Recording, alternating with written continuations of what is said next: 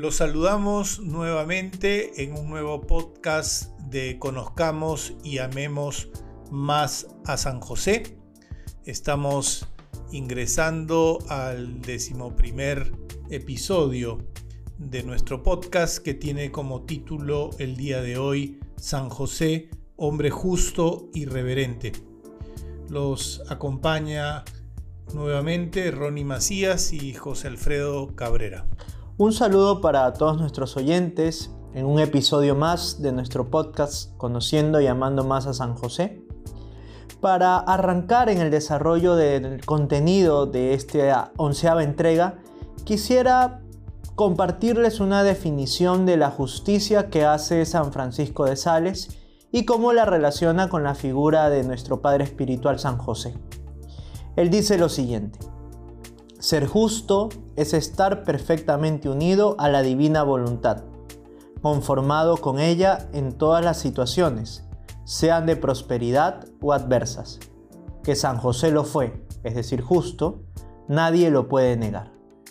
Y efectivamente eso es algo que es un tema muy relevante para nuestro tiempo, especialmente la palabra justicia también es una palabra bastante eh, devaluada y probablemente no se entienda mucho, pero lo que dice San Francisco de Sales creo que nos da una luz potente para entender qué es esto de la justicia. Y San José fue justo porque supo estar unido muy perfectamente a la voluntad de Dios.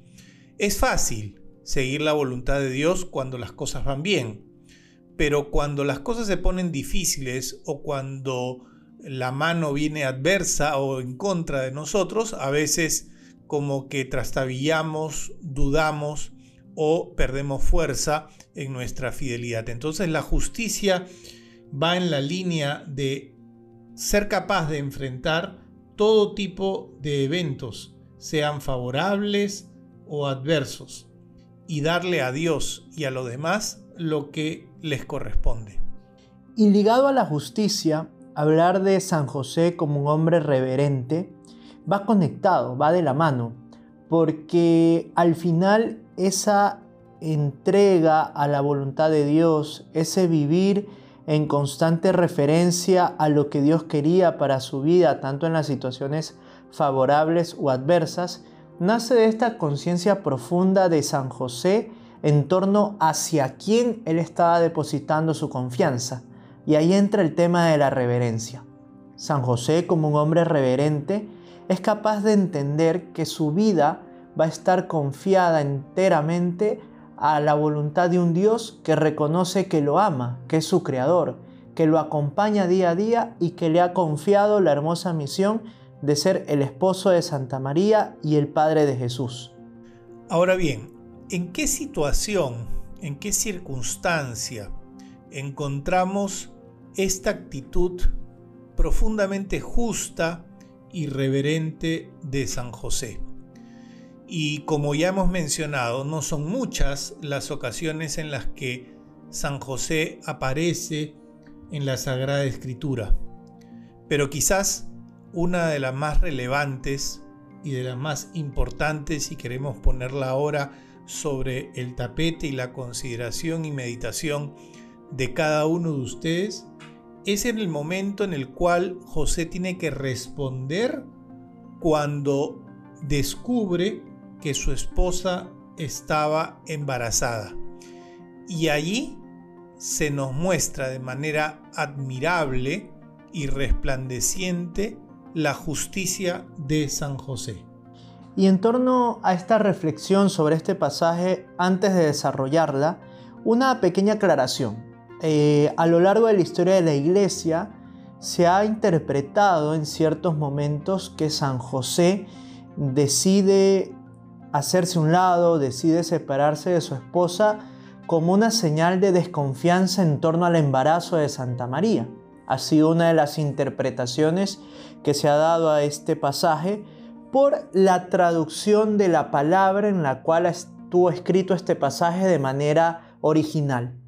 Al traducirse a nuestro idioma, se traduce como divorcio. Entonces, es lo que ha llevado a que algunas interpretaciones consideren que nuestro Padre Espiritual San José, quería dejar a Santa María por un cierto nivel de desconfianza en torno a su embarazo. Sin embargo, en la medida en que han avanzado los siglos y hemos podido estudiar mucho más a detalle tanto la Sagrada Escritura como el idioma en el que fue escrito, podemos concluir que la actitud de San José ante el embarazo de María es de plena justicia, porque al final él decide hacerse un lado no por desconfiar de nuestra madre, sino más bien por desconfiar de él mismo, por sentirse falto de mérito, falto de virtudes, para poder cuidar a Santa María y obviamente al Hijo de Dios que ella traía en su vientre. Por ello creo que reconocer a San José como un hombre justo en este momento, en esta situación, en esta circunstancia que le toca afrontar, que no es fácil, que probablemente ha sido muy desconcertante, pero él sabe en lo profundo de su corazón que María pertenece a Dios y en primer lugar, él se considera indigno de poder vivir con la Virgen, de poder vivir con María. Y por eso decide separarse de ella silenciosamente por justicia a Dios y por respeto y reverencia a María. Por eso la grandeza de San José consiste en que él es capaz de renunciar a sus propios planes, renunciar a sus propias expectativas, o podríamos decirlo, salir de la escena, salir de sus proyectos y desaparecer en un momento determinado de su vida y prácticamente respetar lo que Dios quería llevar adelante para la vida de María y para la vida de Jesús. Y nuevamente allí podemos unir, entrelazar la virtud de la reverencia con la virtud de la justicia. San José, como hombre reverente, al darse cuenta de tal gran misterio, de tal magnitud de intervención divina, él de manera reverencial se da cuenta que es algo que sobrepasa su capacidad y obviamente que también sobrepasa sus fuerzas.